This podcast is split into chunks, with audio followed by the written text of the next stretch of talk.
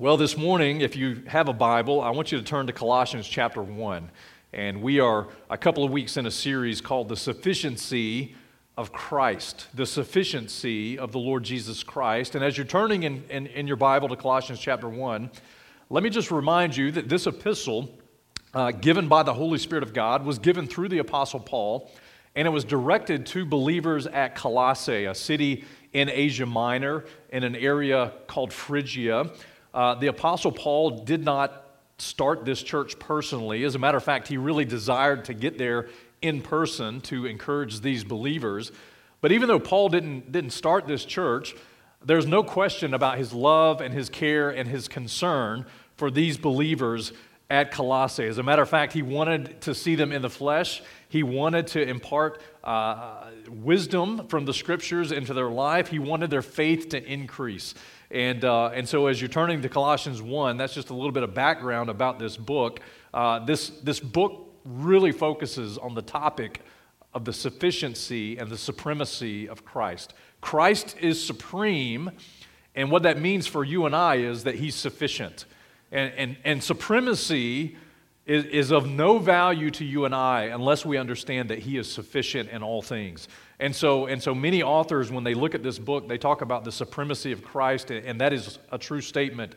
But without application, it doesn't matter in your life. And so Christ has to become supreme, but he also has to be sufficient in our lives. And that's what we're learning out of the book of Colossians. And so this morning, we're going to read uh, Colossians chapter 1, verses 9 to 13, and, and you'll see it on the screen. If you got a Bible, I'd love for you to follow along with me. Colossians 1, verse 9 says this The Apostle Paul writes, and he says, For this cause, we also, since the day we heard it, do not cease to pray for you and to desire that you might be filled with the knowledge of his will in all wisdom and spiritual understanding, that you might walk worthy of the Lord unto all pleasing, being fruitful in every good work and increasing in the knowledge of God, strengthened with all might, according to his glorious power, unto all patience and long suffering with joyfulness, giving thanks unto the Father, which he hath made us to be partakers of the inheritance of the saints in, lights, in, in, in light, who hath delivered us from the power of darkness and hath translated us into the kingdom of his, of his dear Son. Uh, what's interesting when, when you get into Colossians chapter 1, actually, verses 9 all the way to verse 17 is one sentence. And so, if you've ever read the Bible and you paid attention to the punctuation, which, by the way, you should, uh, that's a, an extremely long sentence uh, that, that Paul is revealing and laying out. We're not going to cover all of that this morning, but we will cover through verse 13. And so, we're going to begin this morning by just breaking down this portion of Scripture. And the first thing that we're going to see is number one, we're going to see Paul's prayer and his desire. And what he's praying for and it, he's desiring for the believers at Colossae is that the will of God be accomplished and, and become a reality in their life. As a matter of fact, he says in verse 9, For this cause we also, since the day we heard of it, in other words, when we heard of the faith that these Colossian believers had, we do not cease to pray for you and to desire that you might be filled with the knowledge of His will in all wisdom and spiritual understanding. And so the first thing that we see as we as we get into this portion of scripture is we see Paul's prayer and desire for the will of God to become a reality in the life of the Colossian believers. Let me just say this, the apostle Paul was a good minister of the Lord Jesus Christ. And as a good minister, he was committed to two things that every minister has to be committed to ministry in prayer and ministry of the Word of God.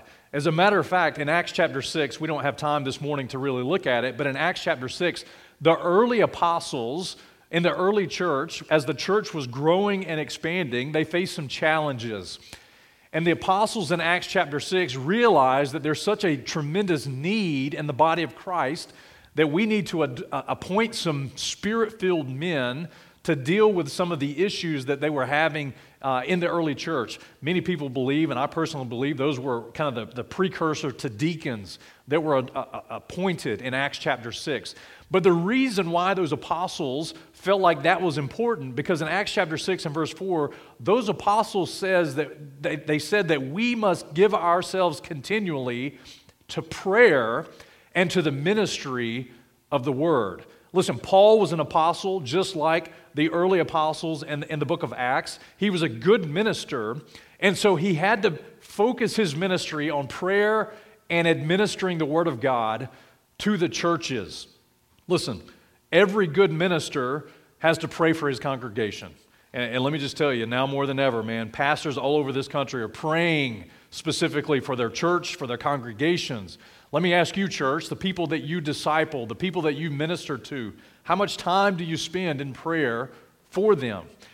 You know, it is important to note as we look at this passage, we're going to observe what Paul did pray for. By default, we'll discern what he did not pray for. You see, the Apostle Paul did not pray for the Colossian believers' health, wealth, comfort, financial security, family, personal desires, job, a raise, a house, etc., etc. Actually, Paul didn't mention any of those things. And, and have you ever stopped to measure the content of your prayers? Listen, listen, this is convicting to me. You know, those are the things many times in church world that we pray for. We pray for, for health, wealth, and prosperity and comfort. And, and yeah, we pray for the spiritual things too. But listen, Paul didn't mention any of those things. He actually prayed some very specific things, and we'll get to that in just a second. You know, the reality is that most Christians in our culture of Christianity, we just don't pray. Number one, we don't pray. Now, now we do post on social media, and that's been evident probably now more than ever. What, what's interesting is when we're under pressure, whatever's on the inside comes out. And the truth is, as we look at our social media accounts and post all over the country and all of our friends that profess to know Christ and all these different things, well, it doesn't seem that there's a lot of praying going on, but there is a lot of posting going on. And there is a lot of pondering. Why is this happening? Why is God allowing this? How do we get a cure? How do we get a vaccine? But the thing that's missing, probably out of most Christians' lives in these days, is the issue of prayer. It's the issue of prayer. And I, and I want you to understand today that the Apostle Paul prayed, number one, he, pr- he prayed a persistent prayer for the Colossian believers. As a matter of fact, in the text it says that we do not cease to pray for you you see, many times when we pray, that's a, that's a, that's a one and done. We did it in the past. We prayed once for, for COVID 19. We prayed once for our nation. We prayed once for our leaders. Uh, and now I need to get on my social media account and post and, and fret and ponder over what's going to happen next and get in line for toilet paper because if you don't get in line, then of course bad things happen. 1 Thessalonians chapter 5 tells us that we are to pray, the Bible says, without ceasing. We're to pray without ceasing. 2 Timothy chapter 1 and verse 3 says this, I thank God whom I serve from my forefathers with a pure conscience, that without ceasing, Paul says, I have remembrance of thee in my prayers, listen, night and day. Paul was persistent in prayer. And the question for us is, are we? Are we persistent in prayer, or, are night and day we pondering? Are, are, are, we posting? Are we fretting? Are we uncertain? Or are we just consistent and persistent in the very thing that God hears and answers? Prayer. So, so, so first off, we see that Paul, his prayer for these Colossian believers was a persistent prayer. Secondly, we see that Paul's prayer for these Colossians was a very precise prayer. It was a very precise prayer. His prayer was that they would be filled with the knowledge of God's will in all wisdom and spiritual understanding. That was his prayer. And again, it is important for us to, to, to, back up and say, what did he pray for? What did he not pray for? Well, all the things that we mentioned health, wealth, prosperity, comfort, cure, vaccination. Listen, and all those things are important. I'm not minimizing any of those things. But the most important thing that we could pray for anyone is that they're filled with the knowledge of God's will and all wisdom and spiritual understanding. That was Paul's prayer for the Colossian believers. And, and, listen, that's my prayer for our, our church, our Community Fellowship Baptist Church. And the truth is, every minister of the gospel ought to be praying for God's will to be a reality amongst their congregations. So it begs the question what is God's will? What is God's will? If we're praying for God's will, well, what is God's will according to the Bible? Well, as we study the, the scriptures together this morning, we're going to find that God's will actually is very clearly defined in the Bible. The first and foremost thing that, that is God's will is number one, or point A in your notes. Look, it's God's will that all men be saved. It's God's will that all men be saved. And the Bible tells us in 2 Peter chapter 3 and verse 9 that the Lord is not slack concerning his promise, as some men count slackness, but is longsuffering to usward, not willing. Listen, the Lord is not willing that any should perish, but that all should come to repentance. And so, listen, here, here's, here's the way it works. If you want to be in the will of God for your life, if you want to make the, God, the will of God a reality for your life, well, the first way you do that is you align yourself with God's will for your life and you come to Jesus Christ as Lord and Savior. You come to Christ. You respond to the gospel of Jesus Christ that, that He died and was buried and He rose again for your sin. And He did that according to the Scriptures. And, and because you can be forgiven, listen, God is not willing that any should perish, but that all should come to repentance. That's how you get into the arena of God's will. That's the door in. It's through salvation. 1 Timothy chapter 2 and verse 4 says this, who will have all men to be saved and to come unto the knowledge of the truth. Now, listen, this thing of God's will works, works itself out in two different ways. Number one, if you're not saved, God's will is that you get saved. But number two, if you are saved, it is God's will that you become a soul winner. It is God's will that you become a gospel preacher. You say, I'm not a preacher. Well, yes, you are, because listen, God's will is that all men be saved.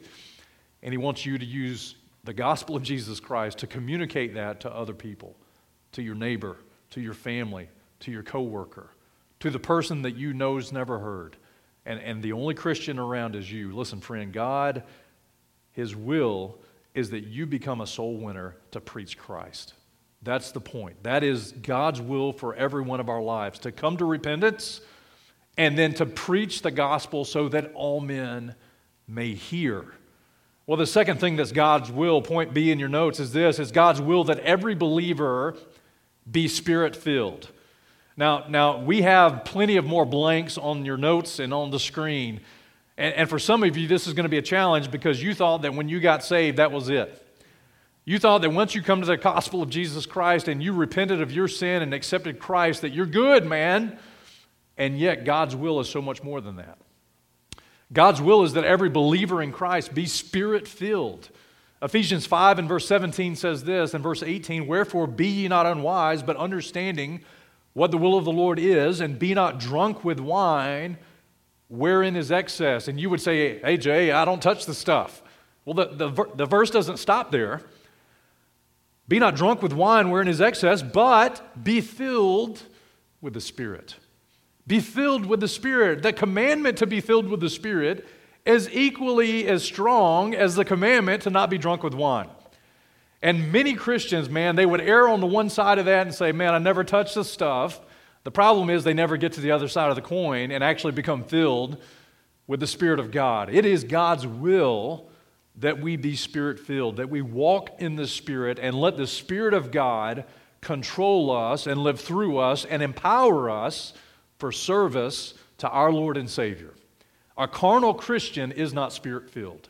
Our carnal Christian is not in the will of God for his life. You may be saved as the day is long, but if the Spirit of God is not filling you and empowering you and equipping you and using you for the gospel ministry, friend, uh, with love, may I say, you're probably not in the will of God for your life. Number three, point C in your notes listen, it's God's will that every believer be thankful. That every believer be thankful. You say, Jay, I don't have a whole lot to thank the Lord about these days, man. Things are hard. COVID 19, I'm, I'm, I'm, losing hours at work. I'm, I'm, I'm scared for my life. I'm scared to get out of my house, all these different things. Listen, 1 Thessalonians 5 and verse 18 says this In everything, give thanks. In everything, give thanks, for this is the will of God in Christ Jesus concerning you. Man, listen, every Christian on this planet ought to be giving thanks to God right now. Why? Because we have every promise that God has promised us through His Word. We have the assurance of our salvation. We have the assurance of His, his love. We have the assurance of His ever present Spirit that seals us at the day of redemption. Listen, when we come to Christ, we have so many things, and yet so many people are focused on what they don't have. When you focus on what you have in Jesus Christ, it drives you to give thanks. And listen, it is the will of God that we be thankful for His grace and mercy and provision and sustenance and His promises, even in these days. Point number four in your notes is this it is God's will that every believer be sanctified. And that word sanctified means to be set apart. It is God's will that every believer in Christ be sanctified. The Bible says in 1 Thessalonians 4, verses 3 to 4, for this is the will of God. In the, in the Bible really just hard to understand? I mean, it just kind of tells you right there. This is the will of God, even your sanctification, that ye should abstain from fornication, that every one of you should know how to possess his vessel in sanctification and honor. For every child of God, being set apart, being holy, being, being available for the master's use, abstaining from fornication. That is God's will for every believer in Christ. That's God's will. It's God's will that you be sanctified. And, and, so, listen, church, if we are not walking in holiness, if we're not possessing our vessel, and sanctification and honor. Well, the reality is we're not in the will of God for our life. I didn't, I didn't say you weren't saved. I just said that, that you weren't in the will of God for your life according to the Word of God. Paul's prayer for the Colossians was that they would be filled with the knowledge of the will of God and all wisdom and in spiritual understanding. Number next, uh, number five is this it's God's will that every believer submit submit is the blank. It's God's will that every believer be submissive in their attitude. And we get that out of 1 Peter chapter 2 verses 13 to 15. The Bible says submit yourselves to every ordinance of man for the Lord's sake. Some of us are struggling with that right now. Stay at home order, right? Don't go out. God says that we are to be submissive. Whether it be to the king as supreme or unto governors as unto them that are sent by him, by God, for the punishment of evildoers, and for the praise of them that do well. For so is the will of God that with well doing ye may put to silence the ignorance of foolish men. God says when a child of God, when a believer in Jesus Christ submits themselves to authority, whether that's God's authority, governmental authority, pastoral authority, listen, life is full of authority. God uses authority, God established authority. When we submit ourselves, well, the Bible says that we put to silence the ignorance of foolish men. In other words, as, as believers in Christ, we actually silence the critics by walking in the will of God for our life, by being submissive to those in authority over us. It actually shuts their mouth, which in this day and age is needful. Number six, it's God's will that we serve. Ephesians chapter 6, verses 5 to 7 says this Servants, be obedient to them that are your masters according to the flesh, with fear and trembling and singleness of your heart, as unto Christ. And again, God tells us how we're to serve our, our masters according to the flesh, our employer, our, our authorities. Listen, we do it not with eye service as men pleasers, but as the servants of Christ, doing the will of God from the heart, with goodwill, doing service as to the Lord and not to men. And, and, listen, ultimately, at the end of the day, our ultimate authority is always Christ. And the way that we serve or to be as we are serving Christ. When you go to work, you're serving Christ. When, when you're obeying government authorities, listen, you're serving Christ. You're, you're serving, you're doing good will as to the Lord, the Bible says.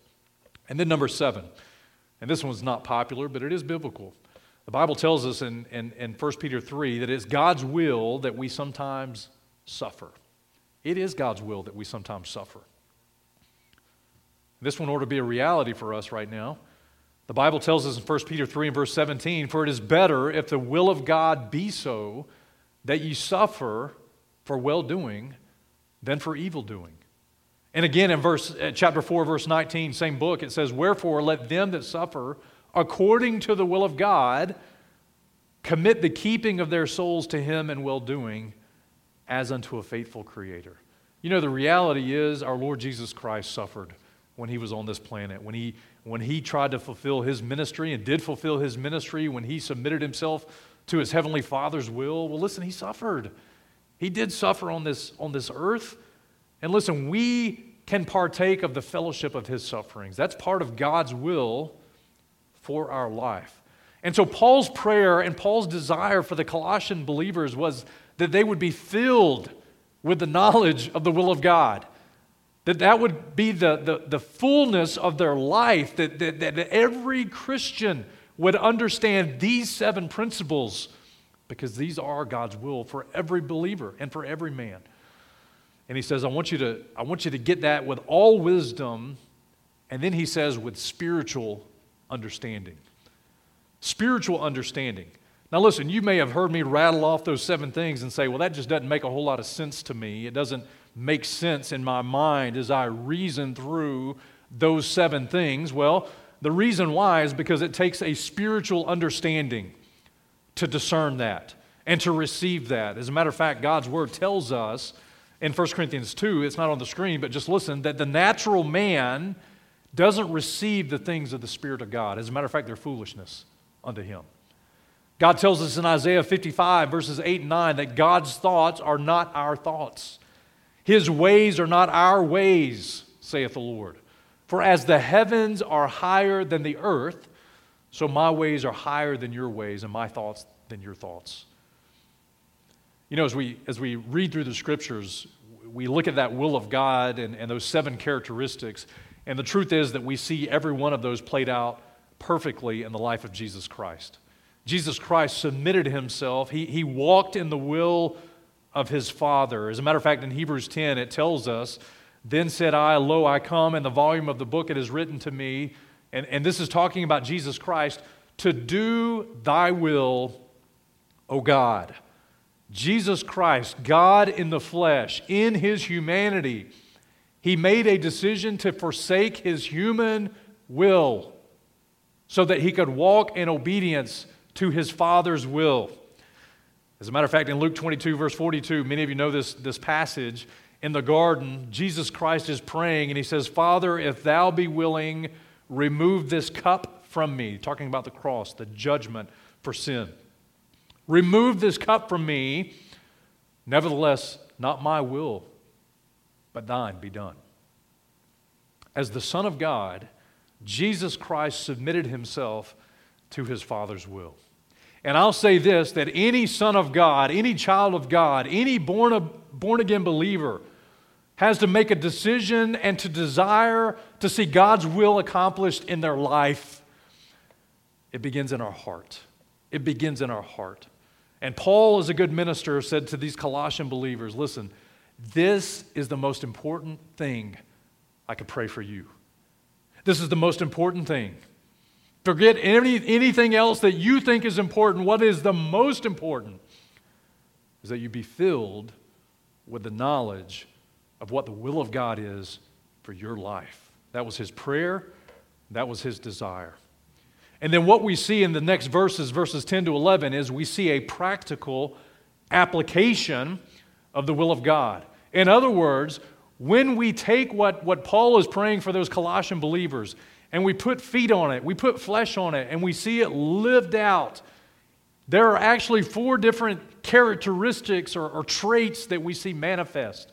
Verse 10 says this that ye might walk worthy of the Lord unto all pleasing, being fruitful in every good work, and increasing in the knowledge of God, strengthened with all might according to his glorious power unto all patience and long suffering with joyfulness.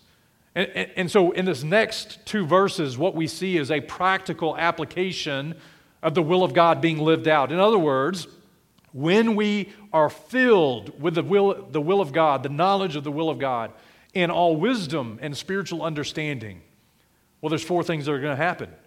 Number one, we're going to have a worthy walk. When we're filled with the, the will of God, the knowledge of the will of God, and all wisdom and spiritual understanding, the first thing that's going to happen is that we are going to have a worthy walk. Paul says, I want to see you walk worthy of the Lord unto all pleasing. And so the Christian life, that's what it is. It is a walk with the Lord Jesus Christ. And, and, and it's a step by step, day by day process. And Paul's very specific. The Word of God is very specific in this, in this text. He says, You know what? I want you to walk how? Worthy. I want you to walk worthy of the Lord Jesus Christ unto all pleasing. So, worthy is the manner in which we walk with the Lord. Ephesians chapter 1, verse 4, excuse me, uh, Ephesians 4 and verse 1 says this. The Apostle Paul writes and he says, I therefore, the prisoner of the Lord, beseech you that you walk, here it is, worthy of the vocation wherewith you're called. That's how we walk with the Lord. It, it's, it's the manner in which we walk. God's instruction to us is to walk worthy of the Lord Jesus Christ. 1 Thessalonians 2, verses 11 and 12. The Bible says, As ye know how we exhorted and comforted and charged every one of you, as a father doth his children, that ye would walk worthy of God, who hath called you unto his kingdom and glory. So the reality is, every child of God has a walk with Christ. The question is, is it a worthy walk? Is it a worthy walk or is it an unworthy walk? You know, the Bible does talk about people in, in 2 Thessalonians 3 walking disorderly, not behaving themselves worthily, but, but behaving themselves disorderly we have to examine our walk. Listen, if, if the will of God is a reality in our life, the truth is we're going to have a worthy walk.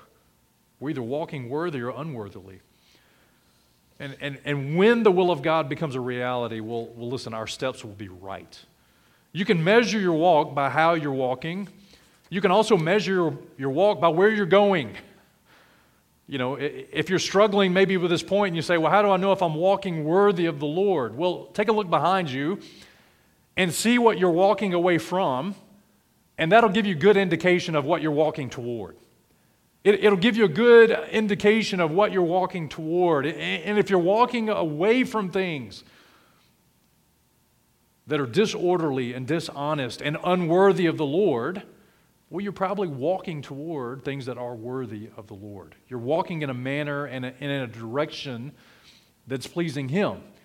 But if you were to examine your life and say, well, the things that I'm leaving behind is my Bible, my prayer time, my church family, discipleship, the ordinances, living a holy life. I'm walking away from those things. Well, friend, you, you're walking, but you're not walking worthy of the Lord. You're actually walking unworthy of the Lord. So, how do you fix that? You turn your feet. You, you turn your feet. It's called repentance. You turn your feet based on the Word of God, and you begin to walk back with the Lord Jesus Christ. And so, the first thing that we see when the will of God becomes a reality in our life, we have a worthy walk. Number, number B, our, our second point, I always say that, number B. The second point that, that will become a reality in our life is fruitful works. Paul goes on to say that, that you're going to walk worthy, and then you're going to be fruitful in every good work. Now, let me just say this listen, salvation in Jesus Christ is by faith alone without works.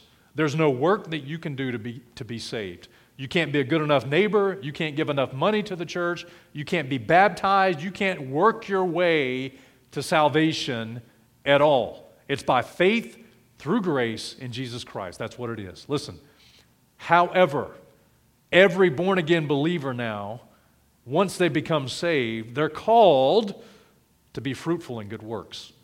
It is a result of salvation, not to attain salvation. As a matter of fact, in Matthew 5 and, and verse 16, Jesus himself says, Let your light so shine before men that they may see your good works and glorify your Father which is in heaven. Ephesians 2 and verse 10 says this For we are his workmanship, created in Christ Jesus, listen, unto good works, which God hath before ordained that we should walk in them. So let me just make it practical. Listen, if the will of God is a reality in your life, number one, you're going to have a worthy walk. Number two, you are going to have fruitful works. You're going to have fruitful works. What's on the inside is going to come out. So now more than ever, in these times and in these days, the church of Jesus Christ ought to be working. It is time for good works. You say, Well, Jay, didn't you read the news? They told us to stay at home. Well, okay, use your discernment and discretion. I will say this in Romans chapter 13 and verse 3, the Bible does give us some clarification concerning governmental authorities on this issue of good works. The Bible says in verse 3 that rulers are not a terror to good works, but to evil. Will thou not be afraid of the power? Do that which is good, and thou shalt have the praise of the same. You know, the reality is that right now the ground is fertile for the church of Jesus Christ to be about good works. You're to be loving God because God commands us to love Him, and you're to be loving your neighbor. You're to be loving your neighbor. And I, I, don't mean just shooting him a text message. I mean literally loving your neighbor. Loving in the Bible is always characterized by giving. What can you give? What, what, where are the needs that, that God would allow you to step in and do a good work to meet the need in the name of Jesus Christ? See, see the, the problem is right now, there are many a Christian, man, that are just living in fear instead of faith. And instead of being fruitful in good works, we're fearful in hiding. And now more than ever is the time of the church of Jesus Christ to be fruitful in every good work. As a matter of fact, in 1, 1 Corinthians chapter 3, God tells us at the judgment seat of Christ, what will be measured and weighed and judged will be our works. Every man will stand and give an account of his works. And so let me encourage you, church listen, isolating yourself from your family and your friends and from your community leads to barrenness and unfruitfulness. It leads to loss of influence as the children of God. God has commanded us to love Him and to love our neighbor as ourselves, and we, as the church of Jesus Christ, cannot neglect this, even in the midst of a global pandemic. As a matter of fact, if you study church history, it's always been the church that cares for the sick. It's always been the church that, that is fruitful and good works when everything else fails. Why? Because it's all about Jesus Christ. It's about the Spirit of God in us. It is about the will of God being accomplished through us. God says if the will of God is a reality in your life, you're going to be filled, fruitful unto every good work. Well, number three, Paul says, look, a result of the will of God in your life is, is number three, spiritual intimacy. He says his prayer and, and his admonition to the Colossian believer is you're going to increase in the knowledge of God. Increasing in the knowledge of God. You know, I, I made this comment, I think, last week, and, and, and what God has done, I believe, has taken every excuse off the table for us to know Him.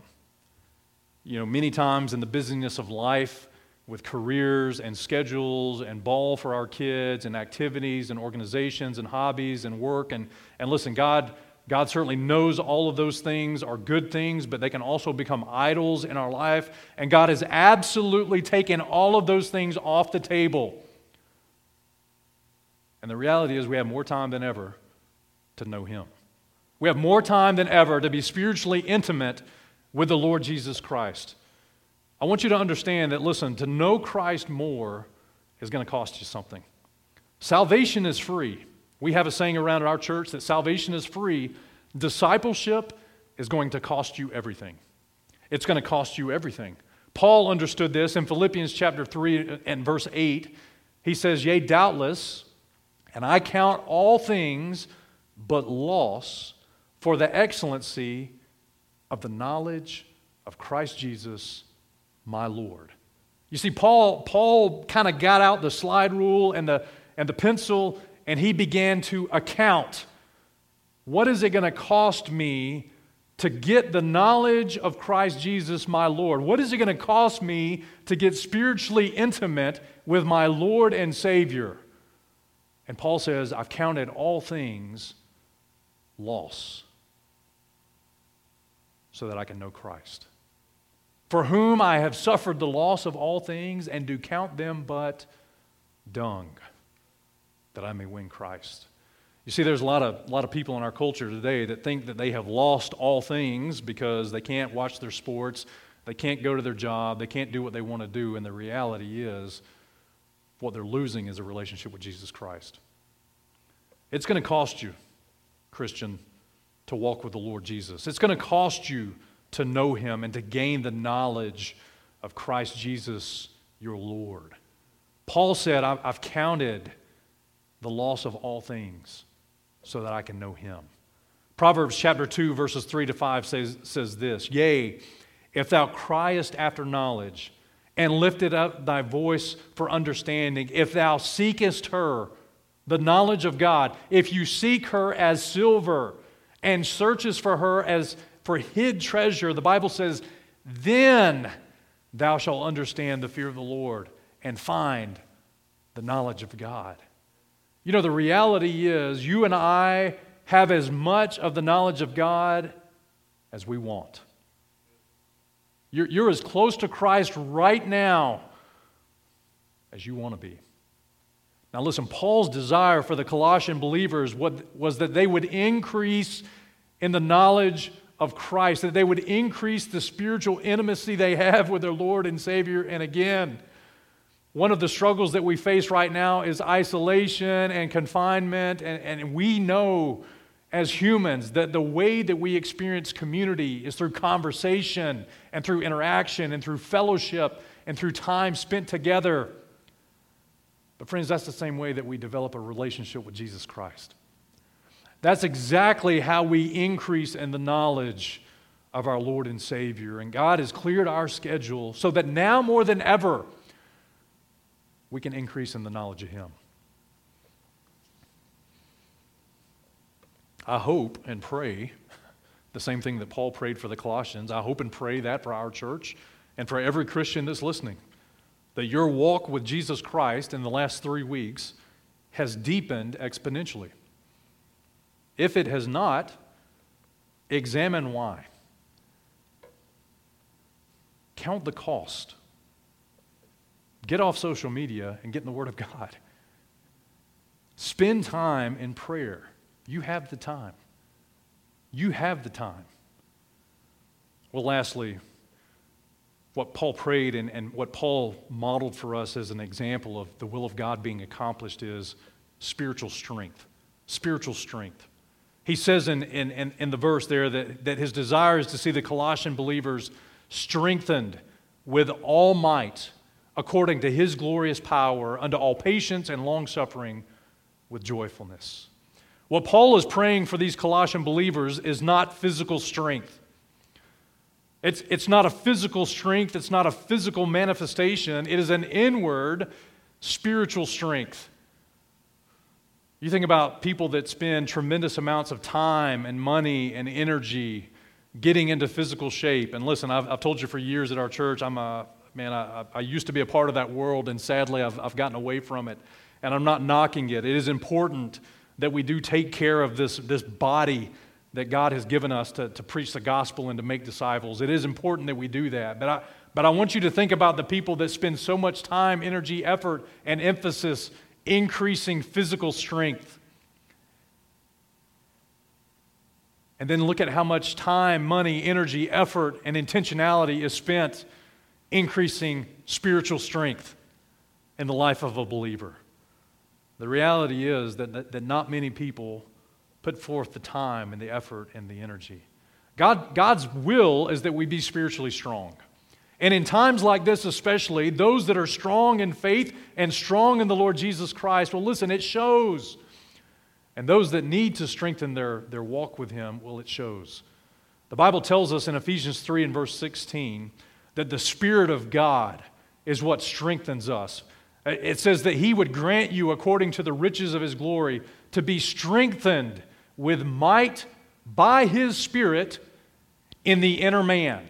So the Spirit of God, and again, listen, if, we get back to, to being sensitive to the Spirit of God and walking in the Spirit, God says that we will be strengthened with might by His Spirit in the inner man.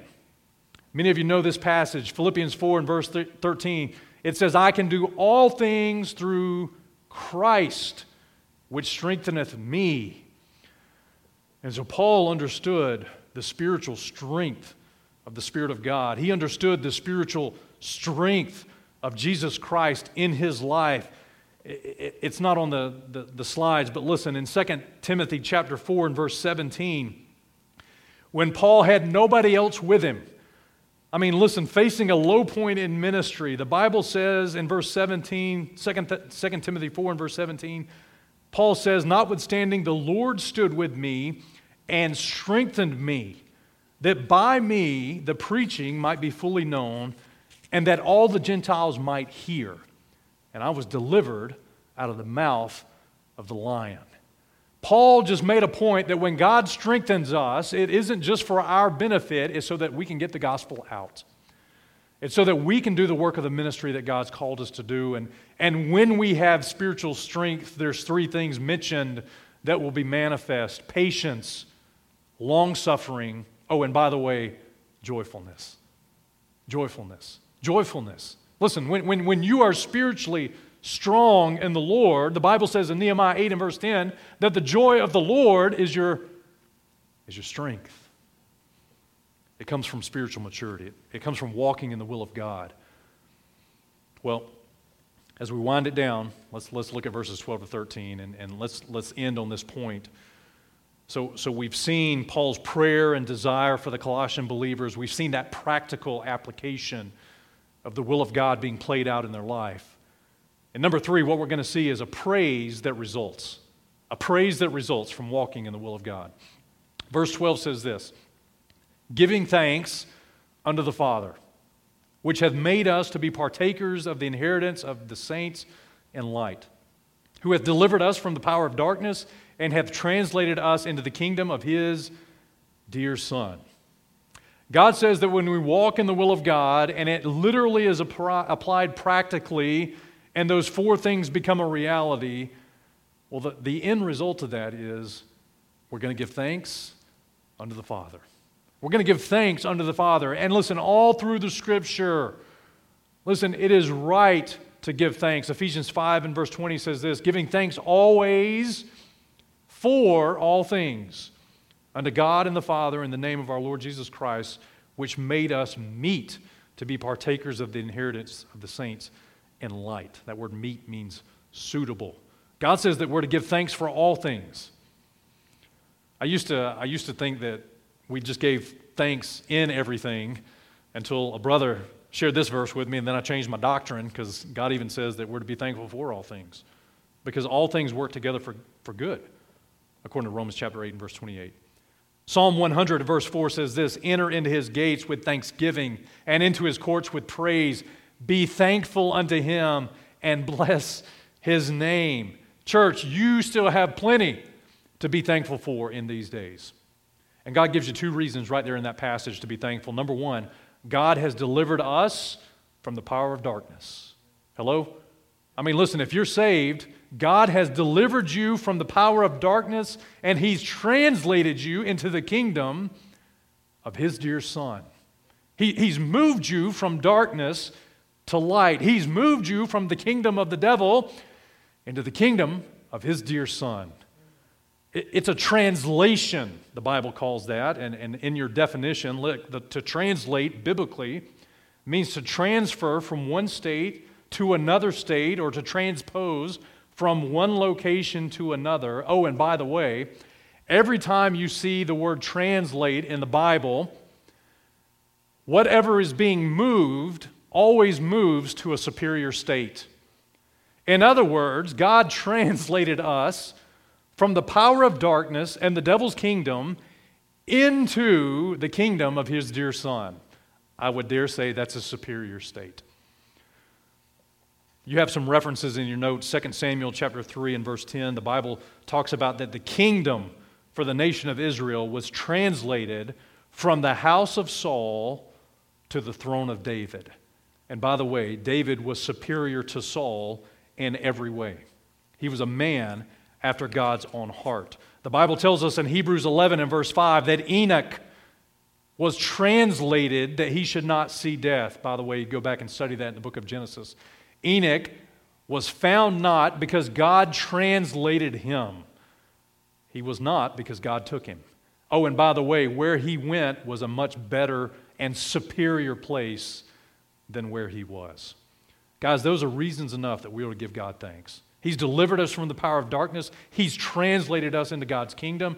If we will walk in the power of the will of God in our life, listen, it's going to have a tremendous impact on this world. And right now, this world needs a tremendous in- impact from Jesus Christ. And so, church, in closing, listen, my prayer and my desire for, for specifically CFBC, Community Fellowship Baptist Church, is that we might be filled with the knowledge of His will and all wisdom and spiritual understanding. That's my prayer. And I'm praying it by faith that God would raise up a generation and another generation and another generation of disciples of Christ that walk worthy of the Lord. That walk worthy of the Lord. Let me ask you a question if you're listening today. Listen, is your walk worthy of the Lord or is it unworthy? If it's unworthy, the way you fix that is turn your feet. The way you fix that is to repent and start walking in a way that pleases the Lord. My prayer is that we, we're not only walking worthy, but my prayer is that we're fruitful unto every good work. And so the question is are we even working? Are we even working? And if we are working, are the works that we do good or are they evil? Or are they evil? How's your spiritual intimacy with the Lord in these days? Listen, it's going to cost you. Are you growing in your spiritual intimacy? Are you growing in the knowledge of the Lord Jesus Christ, you say, Jay, I know I'm saved. Well, that's great, man. I'm glad you're saved. But do you know Him? Do you really know Him? Do you know Him like you know your best friend? Do you know His thoughts and His ways and His mind? That comes from spiritual intimacy. When you, when you have a mind that is the same mind as Christ, well, then you know Him. And it's going to cost you to get that. And then lastly, my prayer is that we be a church of spiritual strength. We be a church of spiritual strength, strengthened by the Spirit of God, strengthened by Christ Himself to get the gospel to the people that need to hear it. Church, that's what we need in these days. Listen, I love every one of you. I'm praying for every one of you. I'm thankful that you tuned in this morning. God bless you. Uh, as, we, as we wind this thing down, I'm going to pray in just a second, but as we wind down, we're going to throw that prayer slide up one more time. And we're going to ask you to scan that. And if you know someone that, that, that needs prayer, Maybe you know someone personally in the medical field. Maybe you know someone that's not saved and they need the gospel of Jesus Christ. Would you just submit that as a prayer request and let us to begin pray, praying for those needs and for those people? And, and, and again, church family, I love you. If you have a need, please submit that for your, your family or for yourself because we covet the opportunity to pray for you. Let's close in a word of prayer. Father, we, we thank you again for the morning. Lord, I'm thankful for technology. I'm thankful for, for streaming. I'm thankful for our team of volunteers. They do a tremendous job every week. Thank you for our worship team that comes and leads us. Lord, uh, these are weird days. I mean, honestly, they're, they're really strange. But Lord, we trust that you are in control. We trust that the Great Commission is still in effect.